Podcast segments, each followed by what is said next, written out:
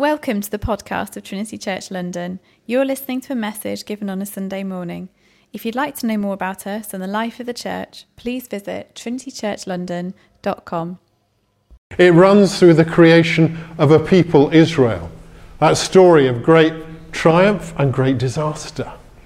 It runs through the creation of the new Israel, the church, and that's 2,000 years of history. His plan runs through to your life and my life. It runs right through to the challenges, to the, the joys, to the struggles of your and my life. God's plan runs all the way through to that, His secret wisdom, and it runs on to beyond the point when we're still here, to when Jesus comes back. God has a plan which, through all the twists and turns, He is going to fulfill. And it ends, it ends in a redeemed, glorious, magnificent humanity with Him in heaven.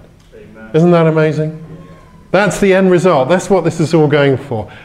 You and me being part of a magnificent, glorious, redeemed humanity in heaven.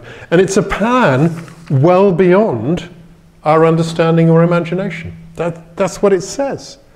No eye has seen, no ear has heard, no mind has conceived what God has prepared for those who love Him. Even these words are totally inadequate to describe what God has prepared for you and for me. Because no one can conceive it apart from the Spirit. Apart from the Spirit. Because it's the Holy Spirit who reveals eternal truth to us. Paul goes on in verse 8 None of the rulers of this age understood it, for if they had, they would not have crucified the Lord of glory. We, we, we gloss over that. Seems obvious. But it's not. It's not at all obvious. The Romans and the Jewish leaders, they're not stupid, nor are they unaware of the supernatural. And yet, for three years, they saw Jesus. They saw him healing people.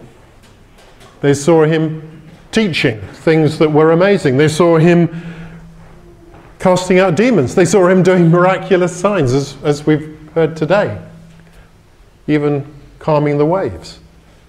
They saw his, his, his winsome personality. This was God walking on earth. For three years they saw that, and yet they didn't understand. He was the Lord of glory. I mean, not only them, but nearly all the people Jesus met didn't understand, did they? They were the ones who crucified him.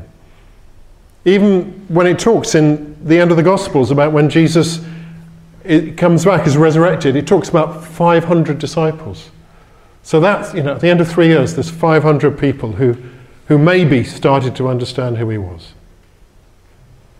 Even that famous passage where on the road to Caesarea Philippi, remember where Jesus says to his disciples, Who am I? What happens? This is a question you can answer. This isn't purely rhetorical. What's the answer when Jesus says to the disciples, Who am I? Anybody there? Some say Yeah, so is right. And it goes on, and it goes on, and Peter says, You are the Christ. But then it goes on to say, Jesus' reply is fascinating. He says, You didn't work this out. You've been with me for all these years, but you didn't work this out. It was the Spirit who revealed it to you. So even the disciples could not, in their own minds, see who Jesus was. They couldn't see spiritual. And this is the point that Paul is hammering home. We cannot know God in the slightest by human wisdom. It is completely impossible. What God was doing in Christ and through him, you cannot understand by human wisdom. I have sympathy for the atheists who actually bother to try and understand Christianity. Because when they look at the cross, they talk about things like this is cosmic child abuse, that the Father is punishing the Son. Well, I, I can understand that. If they don't have spiritual discernment, they won't understand what's going on. They think it's horrific, and they should think it's horrific. Because you see, the human mind, unenlightened by the Spirit, cannot understand what is going on. And Paul wants to hammer this point home to the Corinthians because this is a great church which is in grave danger of going off the rails. And the way it's going off the rails is it's lost this understanding that spiritual truth is spiritually revealed. It does not come from debate, discussion. And it's the same for us today. The challenges you and I face in our lives, in our relationships, in our families, in our parenting, in our view of sexual ethics, in our money, the answers don't come from books or podcasts or lots of debates and discussions. The answer comes from the Holy Spirit revealing spiritual truth to us. There may be some wisdom in those other things. I'm not saying there's nothing in them, but that is not the heart. That is not the answer to the challenges of our lives. The answer, rather than weighing up all these books, is to seek the revelation of the Spirit. How does that come? Well, it comes through the Word, it comes through the way the Spirit takes the Word of God, just what we're doing now, and makes it real to us and brings it alive to us. It also comes from the way we encourage each other, anointed by the Spirit. I think this is interesting. This relates through to when he goes later on and talks about words of prophecy, which we had with Mike this morning, words of knowledge, which Liz brought. That is the Holy Spirit revealing spiritual truth, isn't it? So we, we, we learn spiritual truth by seeking the Holy Spirit, asking Him to speak to us through His Word, and asking Him to speak to us through each other. And that is, for Paul, the heart of how you build a Christian life. This isn't intellectual suicide, it's not that we don't think about stuff. In many ways, it's simply a reflection of Romans 12, verse 1. If you remember that famous verse, it talks about we are we have to get away from being conformed to the world's way by the renewing of our minds. He's speaking to people who are Christians. We need our minds renewed. We don't renew our minds by reading lots of books about issues. The Holy Spirit renews our minds, and we're no longer conformed to the image of this world. So, this is why Paul feels this is so important. It's not that human wisdom and knowledge isn't important, it's grown enormously. But we have a bigger picture, we understand a bigger reality. All of the human wisdom and knowledge, if you put it all together, is a drop in the bucket compared to the reality of who God is and His wisdom. So it's not wrong, it's just a drop in the bucket in comparison. Many years ago, the English poet T.S. Eliot wrote these lines in his poem The Rock Where is the life we have lost in living? Where is the wisdom we have lost in knowledge? Where is the knowledge we have lost in information? Endless invention, endless experiment brings knowledge of speech but not of silence, knowledge of words but ignorance of the word. I wrote that 80 years ago. I think it's a brilliant description of our age. Particularly those first few lines. We live in the information age, don't we? We are, we are, there is so much information. and it's just a massive distraction in many ways. Because as he says, where is the wisdom we've lost in knowledge? Where is the knowledge we've lost in information? This overload of information means we actually probably know less. And even this overload of knowing means we live in a world that's less wise. Feels it's more wise, but actually, as T.S. Eliot says, we have lost more than we've gained.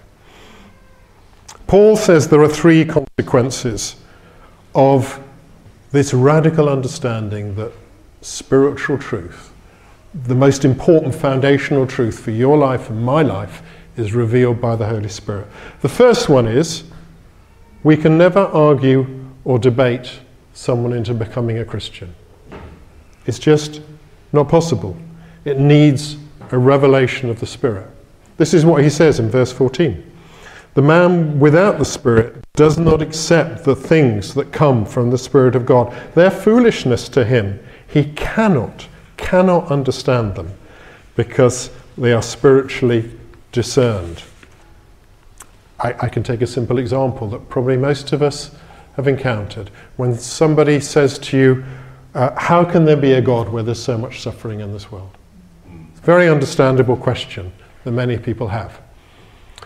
But if you've had the same experience as me, there isn't much of an answer really that works. We can say a few things about, well, you know, suffering can have a bigger purpose. We can, we, we can point to Jesus on the cross, but it doesn't work. The reason it doesn't work is in many ways it's completely the wrong question.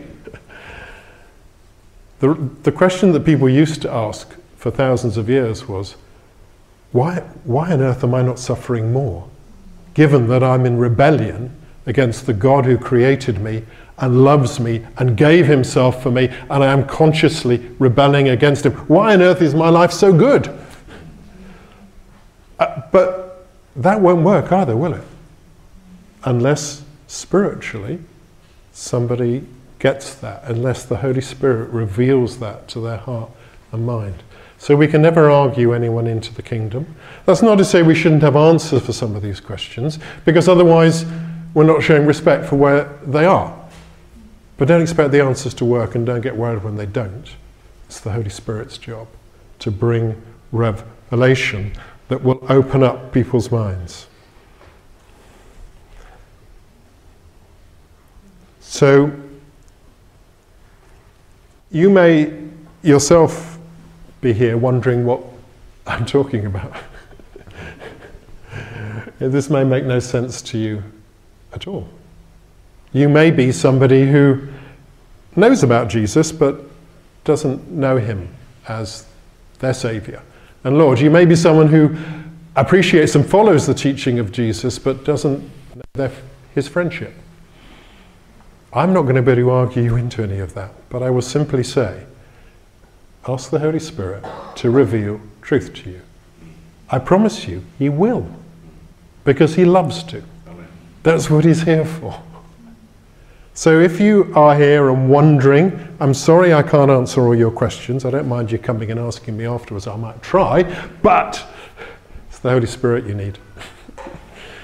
and you just need to open yourself to Him, and He will bring to you truth. And then come and talk to somebody afterwards about what you've done. And we ourselves must remind ourselves not to drift into when we fit, hit issues in our lives, issues around relationships, parenting, attitudes to other people. There may be some wisdom in the books we have, but if they're not pointing us to Scripture and the Holy Spirit, then they're not going to do us much good. Equally, it's the community that the Spirit speaks through. Talk to each other. The community of the church, both now and over 2,000 years, is illuminated by the Spirit, and He speaks through that to our lives. So let's not run into the podcasts and the books. Let's talk to each other. Let's seek the Holy Spirit. Let's make Scripture a key part of our lives. If there's only one thing you do from today, please, it's pick up your Bible tomorrow morning and read it a bit. Even better, maybe the day after and the day after that. There is a richness there illuminated by the Spirit. That is just amazing. I was just reading this morning, and again, one of my favorite verses popped up um, where Jesus says, You as fathers, even though you are evil, in other words, not, not fully good, know how to good give things to your children. How much more will your Heavenly Father give the Holy Spirit to those who ask? And that always rings in my mind, that phrase, how much more? How much more? I don't know. Do you know how much more? I want to spend my life trying to find out what how much more means. because there's always more than we've experienced. And that was just reading the Bible this morning. Second consequence we as a church are not called to be part of the culture wars. We are called to be a countercultural community that demonstrates through the power of the Holy Spirit a different way to live. We are not called to be engaged in all these debates, promoting our own views on Twitter, trying to tell everybody else how to live. It doesn't work, and we're not called to it. We're called to live differently. Jesus said, didn't he? How will you know I'm, you are my disciples? By what you put on Twitter? By how well you argue the debates of the day? By your views on sexuality? No, what was the answer? By how much you love one another. The world is desperate to see something, a community that lives differently. And then when people ask, how does this work? Then we can explain the truth behind it. So that's what we're called to be loving community. And the third consequence that Paul highlights in this passage is just simply the importance of being daily filled with the Holy Spirit. Because the Holy Spirit reveals to us the very thoughts of God, even the deep things of God, verse 10. Verse 12, that we may understand what God has freely given us. We sang that this morning, didn't we? Well, you can sing the words, but if you're like me, I'm not sure I really know how much God's freely given me. Ask the Holy Spirit each day, Come, Holy Spirit, fill me. May I know more of what God has freely given me. He's promised to do that. That's how we do it. That's how we know what God has freely given us, because the Spirit reveals it. You see, only you know what you're thinking at the moment. Yes. You might be thinking about lunch. You might be thinking about what somebody's wearing. You might be thinking about what you're doing this afternoon. You might be thinking about the game yesterday. Amazingly, you might be thinking about what I'm saying.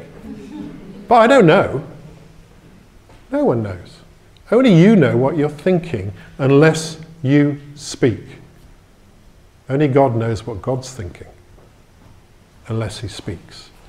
And it is the Spirit. And this beautiful passage, Paul talks about the Spirit being the Spirit of God within. The Spirit knows what God is thinking and He can communicate it to us.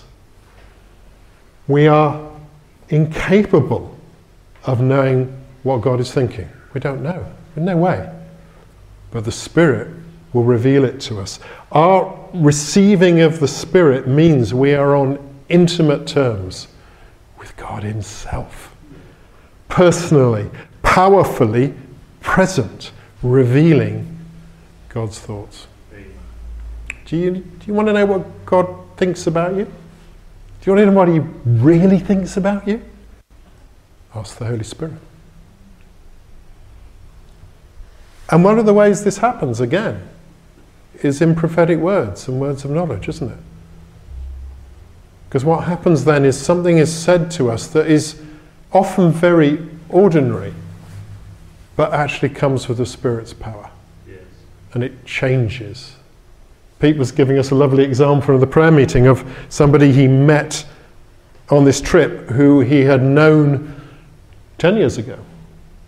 And she came and just said that one thing he'd said to her, which was just, You have a beautiful smile, had transformed the way she saw herself. And she was a different person now than she was 10 years ago. The Holy Spirit was in those words, even though Pete wasn't necessarily aware. Truth spiritual truth was communicated and changed her life. So, do you want to know what God thinks of you? Ask the Holy Spirit. And what I want to try and do, if we have time at the end, is just encourage us um, as we finish to look around and just see if God is prompting you to bring a simple word to somebody. Because you may well be doing, you may well be taking spiritual truth, the thoughts of God to someone else's life. Isn't that beautiful? because He wants to do that through us. That's why those gifts exist. And then, very briefly, and secondly, Paul is talking about what does Christian maturity look like? What does it look like to be a grown up Christian? Because this is one of his themes he comes back to quite a lot. If he went on to the first few verses of the next chapter, he, he, he basically says, Guys, you're not very mature. This is a theme he picks up. We know some of the verses. Let me give you some. What does Christian maturity look like? Ephesians 4:13, attaining to the whole measure of the fullness of Christ. Christian maturity, becoming more like Jesus. And it's possible. Philippians 3 verse 15, keep pressing on to win the prize for which God has called us. That is what mature people do. Hebrews 5:14, those who have trained themselves to distinguish good from evil. Goes on to say that is maturity. That's what we're trying to learn to do. James 1, verse 4 maturity is the result of perseverance, becoming complete, not lacking anything, becoming stable, not knocked around by things. That's maturity. But Paul gives us another version here, and he wants to highlight something different. He ends this passage by saying, We have the mind of Christ. That's his definition of maturity. What is the mind of Christ? He tells us elsewhere, doesn't he, in Philippians 2. Have this mind amongst you that was in Christ Jesus, who, being in the very nature God, did not consider equality with God as something to be grasped, but made himself nothing, taking the very nature of a servant, being found in human likeness and being found in appearance as a man, he humbled himself and became obedient to death, even death on a cross. Therefore, God exalted him. There's the picture. Picture is one of obedience, of humility, not comparing ourselves, putting other people first. That's the mature Christian. Unlike when he goes into chapter 3 where they're jealousy and debating and so on, he saying, Look, you're not mature. I can see it by the way you treat each other. So, this are the two foundations that Paul wants to put in our hearts and in our minds as we journey into this book. The foundation of our dependence and life in the Spirit, revealing spiritual truth which changes our lives and guides us through all the challenges. And this cry of Christian maturity, which is all about humility and obedience. And, and the interesting thing is, we have the mind of Christ, he says. This is available to us. This isn't about trying hard to be humble. This is about, again, asking the Holy Spirit, may the mind of Christ become, renew my mind to be like his in that glorious passage. Can we have the band back, please? So far from being another repetition, this passage has turned out to be quite radical and challenging. I found it very challenging. Found it really made me think about what I read, where I get my wisdom from, what, what part the Holy Spirit has in my life has really challenged me. And this is the foundation for the rest of the book. If we don't get this, we're going to struggle, I promise you, with some of the rainy chapters. Some of the rainy chapters are hairy. They are pretty black and white. They're pretty challenging. But if we recognize that it's spiritual truth can only come from the Holy Spirit, we will be able to work our way through them well and productively. No one can know God his ways and his thoughts apart from the Holy Spirit. This means that only the Holy Spirit can enable someone to respond to him. This means that the key to every life challenging you are facing is first and foremost to be filled with the Spirit and to ask Him to speak to you through Scripture and through friends. And this means that He will also reveal to us what God really thinks about us and the resources He has given us. So let's, as we go through this book, lay hold of these. Let's remind ourselves this is a fabulous foundation. You see, we are on a great adventure in this book, aren't we? I'll try that again. We are on a great adventure in this book, aren't we? There's so much stuff here to unpack in this, this buzzing city of Corinth and in the city that we're in in London. So much that is relevant and life changing and will touch people's lives. We're on a great adventure because, remember, no eye has seen, no ear has heard, no mind has conceived. Nothing, nobody. What God has prepared for you and for me who love Him.